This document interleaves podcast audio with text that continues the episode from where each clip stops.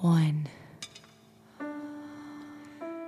two, here we go, three,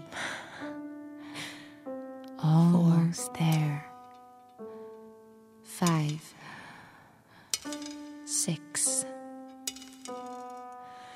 7, 12, such a special number. Numbers on the clock face, number of pennies in a shilling. 11, number of letters in my name. 12, B-E-L-L-I-N-A,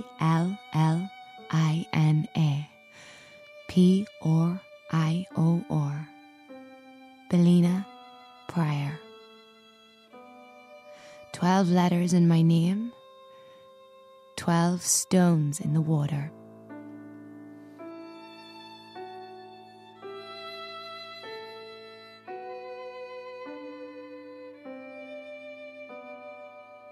One.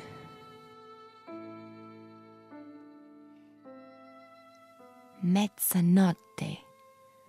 That's Italian for midnight. I heard it that time at the opera in London. My uncle took me. Rigoletto. That was the name of the opera. It was really dark and bloody. I loved it. The old man, the hunchback, thinking he's killed his daughter's lover. Well, not really lover. He wasn't a nice man. He didn't care about Gilda. That was the daughter's name, but he was the tenor, so he got to sing the best known aria, La donna è mobile, and got lots of applause, which, when you think about it, isn't very nice, because he's saying that all women are fickle. They're always lying and being miserable, and... Anyway, old Rigoletto, the hunchback, thinks this tenor chap, the Duke, is in this sack, dead, and he's about to fill the sack with stones and throw it in the water. And then he hears in the distance the Duke's voice singing La donna è mobile again, and he realises. Then he opens the sack and finds that he's killed his own daughter. And the opera ends like that, with the parent crying over the dead daughter. So horrible. So magnificent. I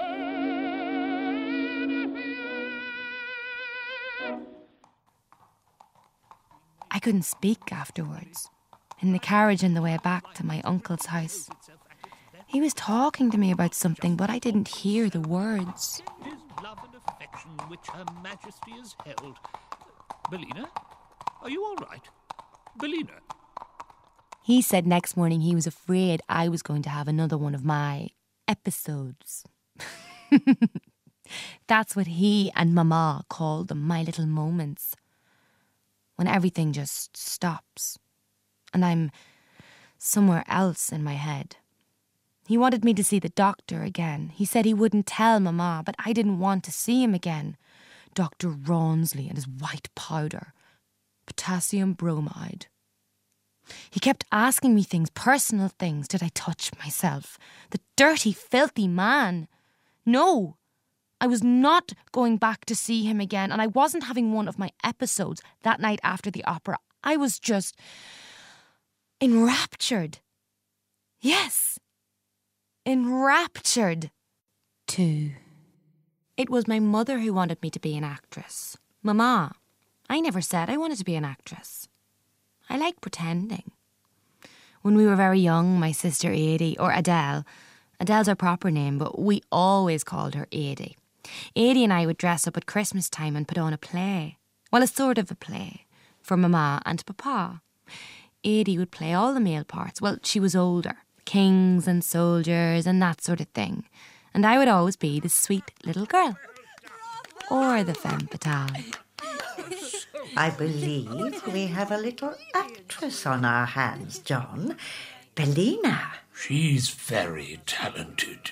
Talented, yes, but a dreamer. She needs to be guided. Adie and I didn't know what we were talking about half the time. We just copy things down from books.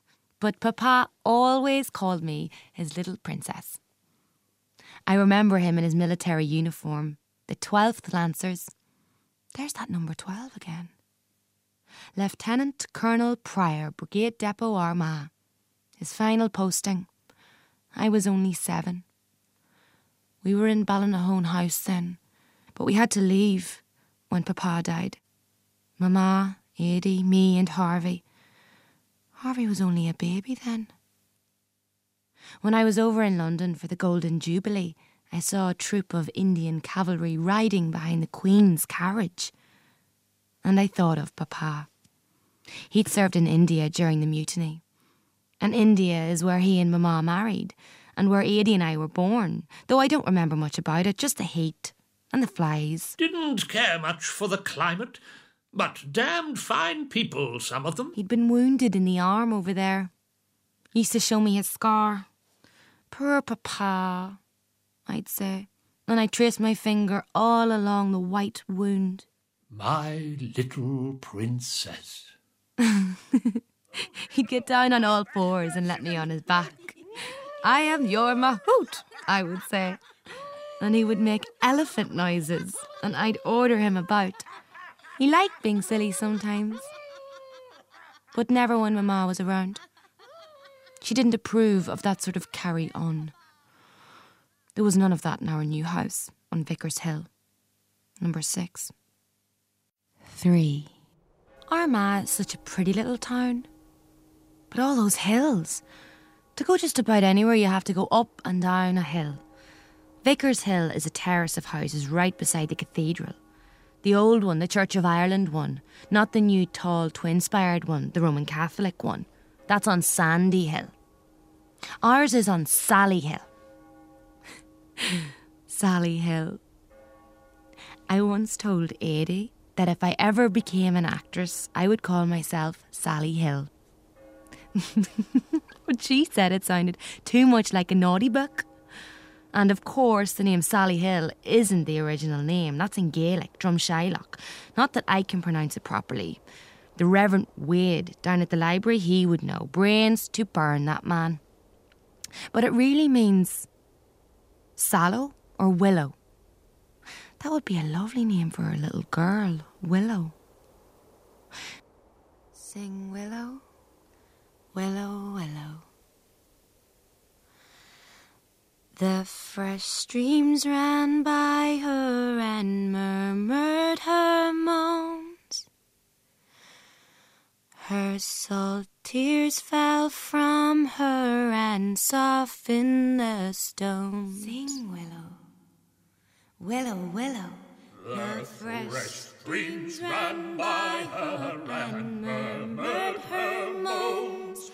In this spectacular new production of Mr. Irving of Shakespeare's immortal play, Mr. Irving once again plays Iago to Mr. Edwin Booth's Moor, with sensational newcomer Miss Sally Hill as the ill-fated Desdemona. Yes, I did dream of such things. But that's all they were. Dreams. It was Mama who was deluded. She kept pushing me and pushing me. We would have the most awful rows. You must try harder, Bellina.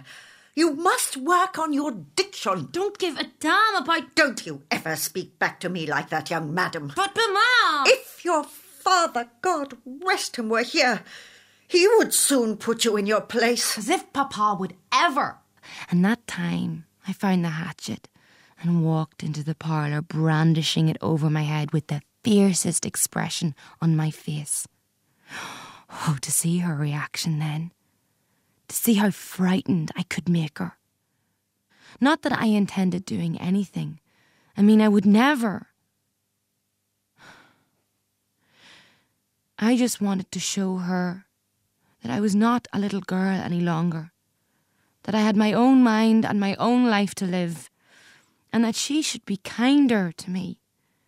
That's all I wanted, for her to show me more kindness. That's all. 4.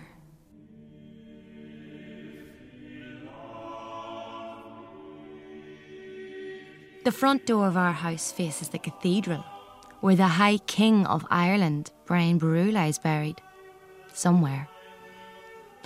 On the far side of the cathedral, the ground slopes down to the market square. Mama would go shopping there during the week. Down to our right, steps lead to Irish Street. To our left, past the library and the infirmary, the road forks down into Dawson Street and Abbey Street. And directly behind our house, down the steep slope, is Callan Street, where people like the Slavens live. Joseph and Anne and their daughters, Kate and little Annie. Annie Slavin, such a pretty little thing. Tuesday's child. Oh my, that man at the window, peering in at me at the kitchen window, at the back, like a phantom, staring at me. A man with a dark beard, a gaunt face. Adie, come quick, there's a man! When I turned to the window again, he was gone. Adie came running in. Where? She said, and I pointed to the window. She looked out. There's no one, she said. But there was. I'd seen him. I was still shaking. Adie believed me. I know she did. I know. But not Mama. Oh no. Not her. You're seeing things again, Bellina. Stuff and nonsense. Go to your room. I so wanted her to like me. I know things were difficult for her when Papa died. 3 children to care for and not much money. But she might have believed me. If she really loved me, she would have believed me.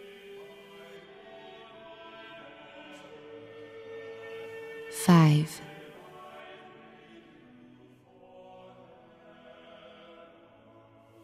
Although we weren't especially religious, I did love walking the aisles of the cathedral and listening to the choir.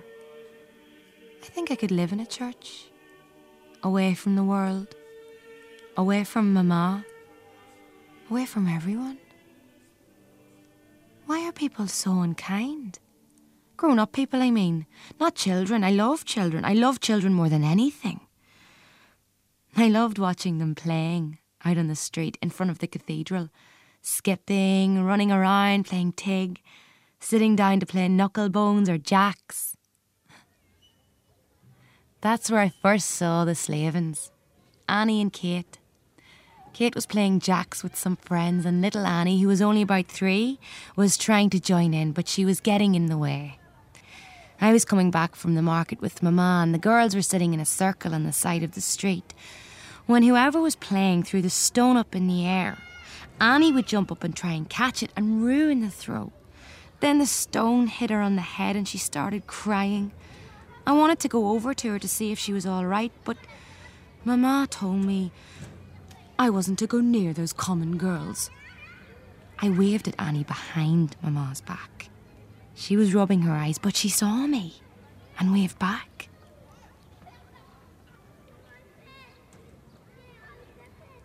When Mama had gone for her nap, I sneaked out the door with some sweetmeats and ran over to the girls. I gave each of them something, but I gave the nicest piece to Annie. Hello, Annie. My name is Bellina. Yeah, that's right. I seen you bumped your head earlier on. Did you get a wee fright? Ah, you're okay now though, aren't you? Do you know what might help? I asked the older girls where they lived. They were all from Callan Street except one, called Ellie, who lived down by the shambles at the bottom of Dawson Street. They were all Roman Catholics and I think a little wary of me. But they like the cakes. You know I live very near you. Will you come to see me sometime? I said, looking to Kate, who was 9 and the eldest. Maybe you could do some errands for me, and I'll give you more cake. More cake? Said Annie, clapping her hands, and we all laughed. Kate nodded, perhaps a little reluctantly. I live at number 6. I patted Annie on the head and hurried back to the house. 6. Tuesday became our special day. Mama was usually out for the afternoon, and Kate and Annie would be playing by the cathedral gates, waiting for my signal to call across. The girl called Ellie came with him the first time, but she turned at the doorway and ran away. Kate kept a protective hand on her little sister. "It's okay. I won't bite you," I said. "Would you like to meet my sister Adele?" I had told Adie about the possible visit. I could never have kept it secret from her anyway. That first time we just played cards in the parlour, and I gave Kate a penny for her to buy sweets for herself and Annie. Annie took an immediate liking to me, and I to her. After a couple of visits, Kate was happy to leave Annie with me for a while and go on an errand or out to play. They didn't stay long, less than an hour. I tell Annie stories and make up games. She was fascinated by the little basket of stones I kept in my room. Stones I collected from visits to the beach at Cranfield when I was younger. I told her they were magical stones and gave her one to take home with her. I liked watching her playing with them, carefully laying them out on the floor in little patterns and teaching her how to count with them. She was so adorable. She would do anything I said. "Little Annie Slavin. She's your little Slavine," Adie would say, but not unkindly. Then, that day, that Tuesday 27th of March, 1888. 7. Mamma was in a horrible mood that morning, quite beastly. She had mislaid her emerald brooch, the one I had always liked, and she was convinced I had taken it. She stormed into my room and started going through all my things, my clothes, my dressing table, my makeup box. "Where is it? Where did you hide it? Where?" She emptied my basket of stones onto the bed, and when she couldn't find a brooch there, she pulled off all the bed sheets and the covers from the pillows, scattering the stones all over the floor, and then she hit me. She hit me across the face and called me the most awful names. She backed me into the corner of the room behind the door and kept hitting and shouting at me, and I slid down the floor and covered my head with my arms. "Stop. Stop, please, Mama, stop." But she kept hitting me. "You thief! You good for nothing! And don't think I don't know about those little brats you bring in here behind my back. Those common little Callan Street brats. You dare bring them into my house again, I'll whip them and you, bitch!" She only stopped when Adie came running up the stairs to say she'd found the brooch in the kitchen. There was no apology, of course. And I spent the rest of the morning crying in my room. Adie came up to see how I was when Mamma left at her usual hour. "I think it would be better not to have Annie and Kate calling today," she said. "Mamma knows." "I don't care. I don't care. She can beat me again if she likes, but if she goes near those girls, I'll do something. I'll make her live to regret it." I started to tidy up the room. Then I went downstairs and opened the front door. Kate and Annie were across the street by the cathedral railings. Annie waved. I beckoned them over. "Are you okay, Miss Bellina?" Kate asked. "Yes, I just got a bit of grit in my eye. I'm fine. Are you coming in?" I took them both down to the kitchen and gave them a glass of milk. I could see that Kate was anxious to get away, so I told her I'd take care of Annie for a while and she could go out and play with her friends. Annie was fascinated by the boiler in the scullery, and I lifted her up so she could look down inside. "Is water hot?" she asked.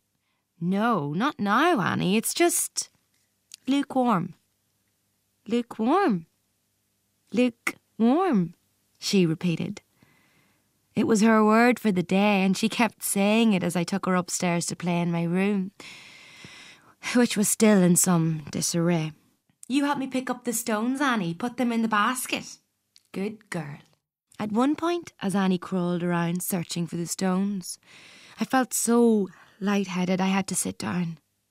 I hadn't eaten very much at breakfast, and what with the row with Mamma. Annie came over to me with a big smile on her face and the little basket in her hands filled with stones. "All done," she said. "All done." I remember just looking at her, her little flushed face, her tousled hair. "All done," she said again, as if to wake me from my reverie. I got to my feet. "Come on, let's go downstairs and see if there's any nice bread." "Yes, you can take the basket, Annie, of course you can." I really needed something to eat. Adie was just entering the parlour as we passed by. "Remember what Mamma said?" I took no heed and continued on down to the kitchen. I took the basket of stones from Annie and set it beside the table and buttered some bread for the two of us. I was just about to pour some milk when I felt a presence at the window. But there was nobody. Nobody there. No man. Nobody. Eight. Nobody. Nobody. Could be nobody. Only me. Oh. Only me. Oh, my good Lord. Only me and the girl. Annie. What is the little... Annie Slavin. Aged 3 years old, from Callan Street. And me, Bellina Prior, 19 years old, from number 6, Vickers Hill. The accused. I am the accused. Accused of what? What did I do? Adie, what did I do? My sister says I. She was sitting in the parlour when I appeared at the door, and said I. What? What was it? I have murdered the child. That's what I said. Did I say that? According to my sister. She ran past me then, down to the kitchen, the scullery, the boiler. Annie. Annie Slavin. My little Slavine. Drowned. Drowned. But how?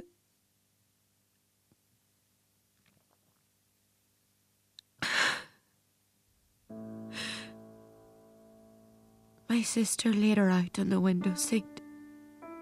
Little Annie. Drowned. The boiler. Me. I did it. Mamma. Mamma at the door. Looking. Looking at me. At the child. Adie crying. Bellina has killed the child. Oh, my mother staring at me. What now, Bellina? What have you done now to shame the family? I could see the fear in her eyes. Fear in my mother's eyes. Afraid. Of me. Yes, Mamma. Yes. I did it. See? I have paid you off. And I am glad of it. Did I say that? Everyone looking at me. Mamma.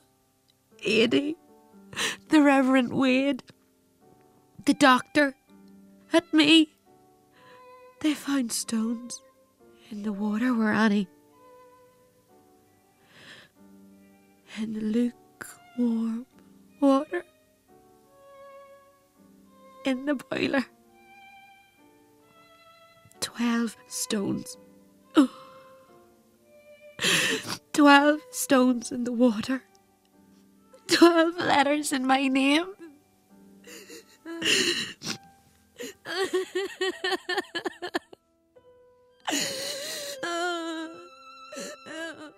Nine.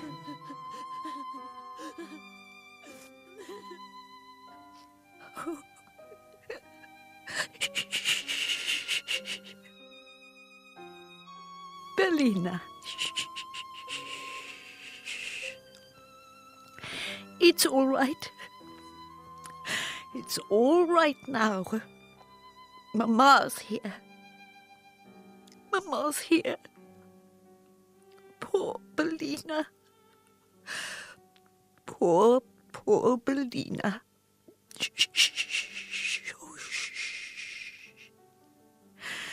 It's all over now. All the pain. It's all gone. Oh. You'll have no worries anymore. I look after everything. Like always. Oh. Shh. There. Shh.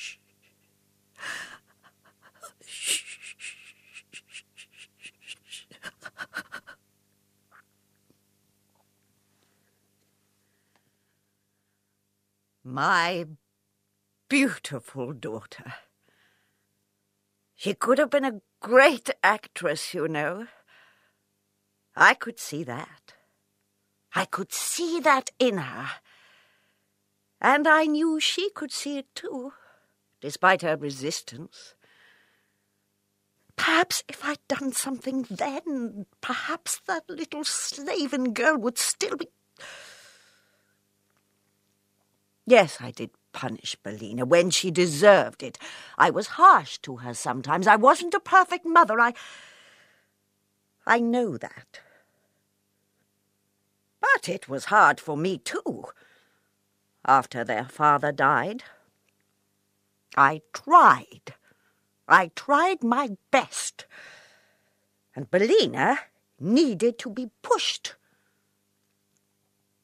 When I saw the body of that little child laid out, water dripping from her hair, I couldn't. I ran out of the house down to the library for the Reverend Wade. Please, you must come. Something terrible has happened. She was taken into custody, my Bellina. Taken down to the Mall, to the prison, to await charges. And then she... Oh, my dear, dear girl. She tried to cut her throat. They put her in the mental hospital then, for her own safety. I'll be hanged, I suppose. And I'll be glad of it. That's what she said as they took her away. Poor Bellina. Poor, poor Bellina. 10. At the preliminary court case, that doctor, Dr. Gray, said that hysterical females accuse themselves of things they have nothing to do with. He was a nice-looking man, and I believe he meant well. After all, no one had seen Bellina do it. There was a tin can there that the little girl could have used to climb up to the boiler. Who's to say she didn't just fall in? There was no sign of a struggle. The child had no other injuries, and the Reverend Wade said that Bellina's sleeves were quite dry. What if she'd had one of her episodes while the child was climbing up? Like that time in the churchyard.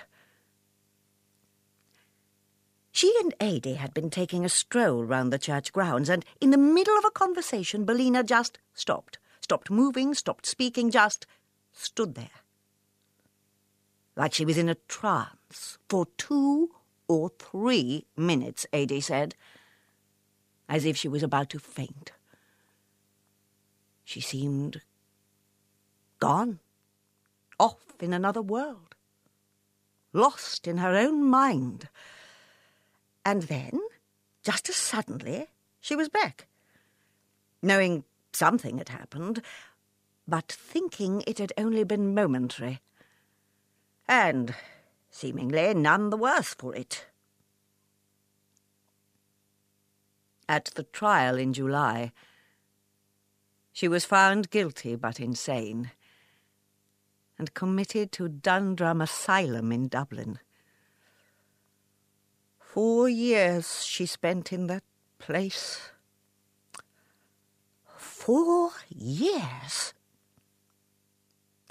Despite the ignominy pertaining to our family, poor Harvey, I felt sorry for most, the jibes from his schoolfellows. Your sister's a child-killer. I was determined to stay in Armagh. After we moved into No. 2, a fresh start, I organised a petition to plead for Bellina's release. The undersigned respectfully and earnestly pray that His Excellency the Lord Lieutenant of Ireland may be graciously pleased to grant the prayer of the petition and release Bellina Prior to the keeping of her mother. Stated this 28th of July, 1892, Robert Knox, Primate, Michael Logue, Archbishop of Armagh and Primate of all Ireland, Henry McNeice, Administrator, George Chadwick, Dean of Armagh. Both Archbishops of Armagh signed it, and many leading dignitaries. The doctor's report on Bellina's behaviour in Dundrum was very favourable, and I had great hope they would release her into my care in Armagh. However, despite my entreaty, they made it a condition of her release that she should not return to Vickers Hill or anywhere else in Armagh. I had spent so much time and effort, not to mention money, preparing the new house. But the most important thing was to have my dear daughter back into my care. So I accepted the condition, and we went to live in London, where I had family. Those next few years, Bellina was so good. I encouraged her to seek work as an actress. But it was so difficult to get producers interested in seeing her, despite her photographs. She did look beautiful. Oh, I could see how disappointed she felt. After a while, we determined to travel.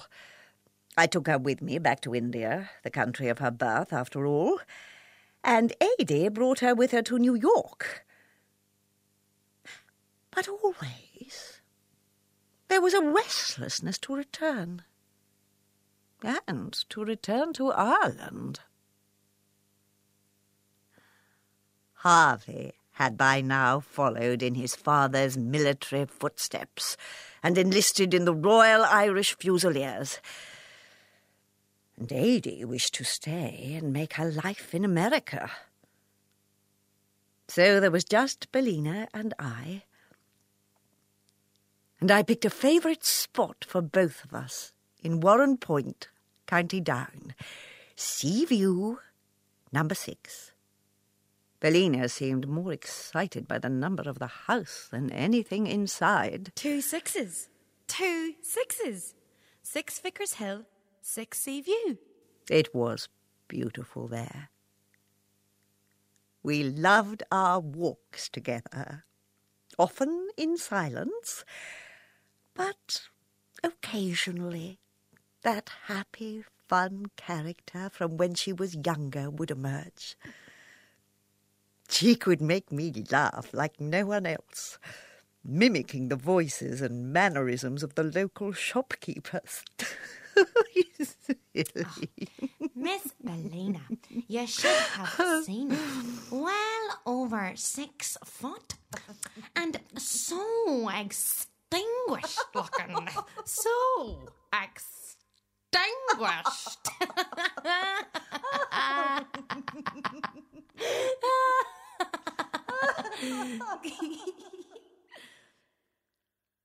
But then something happened. Something inside her. She retreated into herself more and more. And she began writing those letters. 11. Letters on blue paper. To Dr. Revington in Dundrum. The asylum. The nice doctor. At first, she kept them from me. But I found one in the drawer in her room, unsealed and unsent. She had signed it Violet B. de Montmorency Pryor. Violet? It's my favourite colour, Mama. Why shouldn't I call myself Violet? But it wasn't the name. I didn't care if she called herself Ultramarine. It was the content of the letter and the secret she'd kept from me. Gradually, I drew it from her, although the details varied over time. Dear Dr. Revington, I am writing to you to request your advice on a matter concerning my confinement in Dundrum some years ago. I am somewhat suspicious of the identity of that male warder who first brought me to Dundrum. I now believe that, in fact, this was a gentleman in disguise. I believe his real name was Beresford, Lord William Beresford, and in the asylum church I was falsely married to this man. One night he was secretly let into my room by one of the female warders, and then he began to... I am to be married properly next May, but I wish to set right what happened to me in Dundrum. I will use any means in my power to have redress on this man and on the authorities for the indignity to which I was exposed while under their care. Yours sincerely, Violet B. de Montmorency Pryor. But clearly someone, possibly someone working in the asylum, had played fast and loose with her, taken advantage of her delicate nature and pretended to be in love with her. There may have been 2 men, but one called himself Lord William Beresford. Now, of course, I have no doubt this was not his real name. After all, the Lord William Beresford, who had achieved fame in the Zulu War and won a Victoria Cross, no less, and had been born in Mullabrack, just outside Armagh, well, he was hardly likely to be working in an asylum or fraternising with anyone of that ilk. But my dear daughter was duped into thinking he was going to marry her. Something did happen. I'm convinced of it. There was a liaison. I don't want to think about it. What might have happened. But Bellina was convinced. And I could not disbelieve her that some form of marriage did take place. I supported her and demanded redress. But all we got were platitudes and suspicion, and we were reported to the police. After all, my daughter was a criminal lunatic and a danger to society. A danger to society. Oh, my Bellina. We moved to Dublin in the hope of getting justice. But all we got was a plain-clothes policeman, a silly little man who followed her around and took notes. We are on our way to church. Kindly step aside. Do you know who we are, my good man? My husband was Lieutenant Colonel John de Montmorency, Prior of the 12th Lancers. It was my daughter who was wronged. She is the victim here. Don't you understand? In Rathmines, she defied them all and called herself Mrs. Beresford.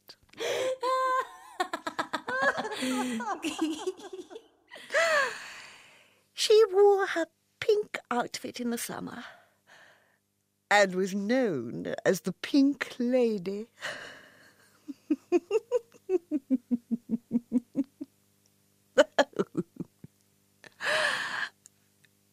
But her mental health had suffered so. It was unbearable to witness. A woman barely 40, who should have been in her prime, beautiful, talented, and yet so childlike. She exhausted me. She would spend hours on end in her room crying. It was heartbreaking. Crying for herself. Crying for that little girl in Armagh, Annie Slavin. Crying for the disappointment of life.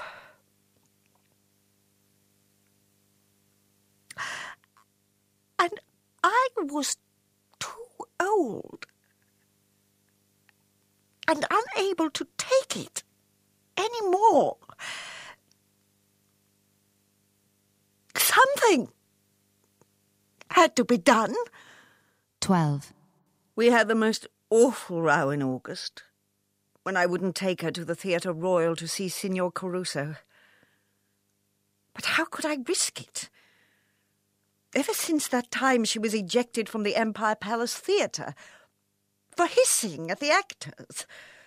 She was a marked woman among theatre establishments. I promised to take her to London instead. Maybe she could see Caruso in Covent Garden. Her heart was set on going to London. And finally, we were all packed, and off we went to Westland Row.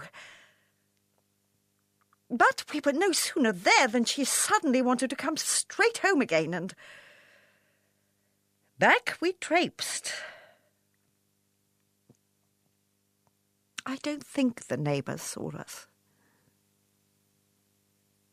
They probably think we're there by now. In London. Which is for the best. We mustn't be disturbed. Not until...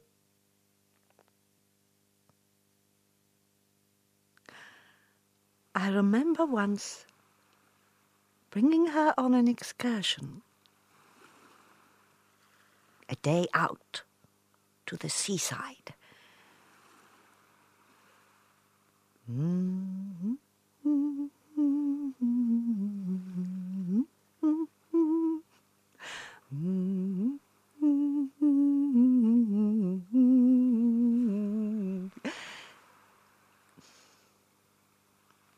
She wouldn't go near the water. She sat down on the stones. I tried to encourage her to look for the prettiest ones, like we used to at Cranfield when she and Adie were little. She showed no interest. But I collected some for her. And she did play with them when we got home. She sat on the floor and arranged the stones in a circle. 12. Like the numbers on a clock, and she just sat looking at them while we heard the music from the house next door. The phonograph. I watched as she quietly touched each stone in turn and mouthed something to herself. Then she looked up at me and smiled. And I knew it was over. All enmity between us. Whatever our past, whatever had happened, the years disappeared. Mother and daughter. Just the two of us. On Wednesday, 24th of November, 1909, police broke into a room at 2 Charleville Road, Rathmines in Dublin and found 2 bodies, a mother and daughter.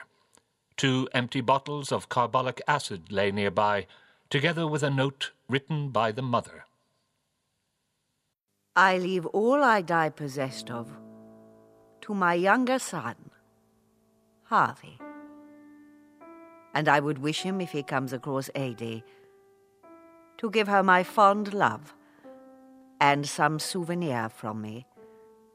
Nina J. Pryor.